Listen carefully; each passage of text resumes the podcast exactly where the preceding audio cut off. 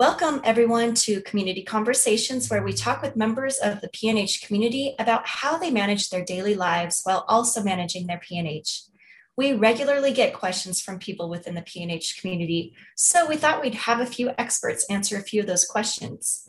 We'll hear from Dr. Guy Winch, a renowned clinical psychologist and expert in the science of emotional health, along with Jason and Elise, both of whom live with PNH. Before we get started, I do need to note that Dr. Guy Winch, Elise, and Jason were compensated by Apellis Pharmaceuticals Inc. for their time spent preparing for and participating in this discussion. With that, I'll hand it over to Dr. Winch. Thank you very much. Uh, one of the questions was that we got um, uh, earlier is um, how can I build in self care on days where I just feel really, really uh, depleted? How do I build in self care um, on days like that? Um, so, um, Elise or uh, Jason, if you want to just let me know if either of you wants to uh, have a, if you have a thought about that. I do. If you do not, but let me know if you do. I'm going to answer that question with the question: What do you mean by self care? For me, self care can be as easy as simple as making my own cup of coffee, taking another nap, and maybe write, uh, writing a thank you note for somebody because that's just going to help me do something.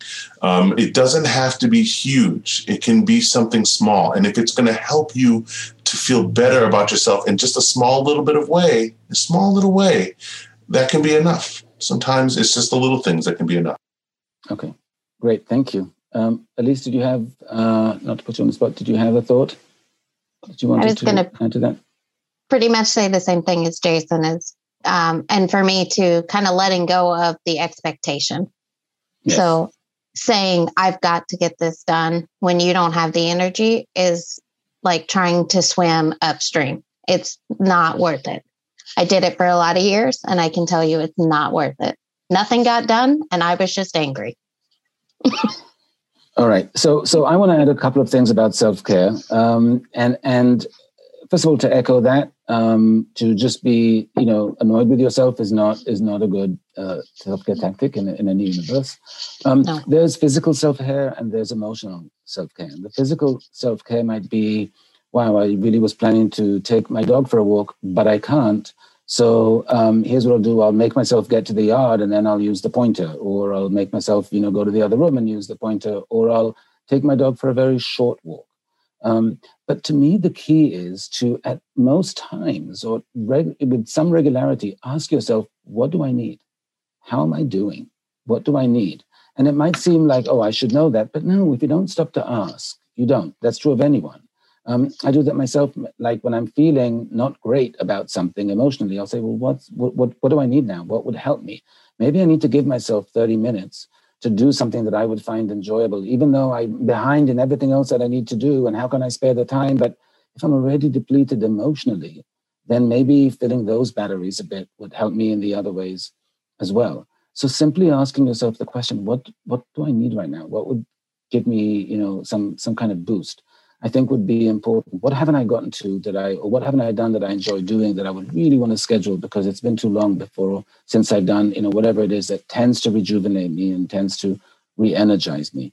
So ask yourselves, and then I'm going to go back to the other thing that we said, which to me is a really important theme, and then and then it's trial and error. So maybe you need this, give that a try. Did that work this time? If so, make a note because it's sometimes difficult to remember, you know, a month later that, oh, I did that thing and that worked make a note, keep a journal, keep a log of what the strategies are that you're using that work for you, what the tips are that you've heard today or that you're trying yourself, that you're implementing, which ones work for you, which ones definitely don't. And then you know, okay, I'll do this one, I won't necessarily do that one. But this is what I was saying about the trial and error. You need to try and see. Psychologically, even when people ask for psychological advice, most psychologists answer this very annoying way. Well, eh, it depends. And it depends because for some people, X is going to be great. And for other people, X is going to be terrible and Y is going to be great. And I don't know.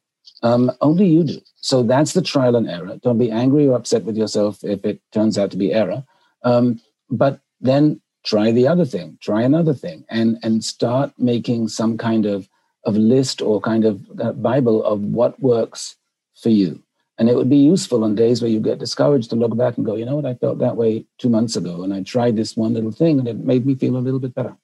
Um, so, so I really think you can get to work on that. There's one more question I'm going to ask, ask it and answer it myself very quickly because I think it's super useful. Does calendaring an activity really help reduce stress? There's this thing we can do to trick our minds that if we're really preoccupied with something and how am I going to get to this? How am I going to do it? Putting in your calendar, but you actually have to put it in your calendar, 15 minutes in which you will think about how to do this, not to do it, to think about how to do it, actually helps you then put it out of mind for some peace of mind so you can actually relax and not be mentally, you know, obsessing about, well, what about this thing? What about this thing? That you can really trick your brain by calendaring that things are taken care of as long as you then slot in time for them to be taken care of, or as I said, to think about when they might be. So use calendars to kind of give yourself a break, especially for those of you who tend to do a little bit of obsessing and dwelling, um, kind of repeating those same kind of worries over and over again.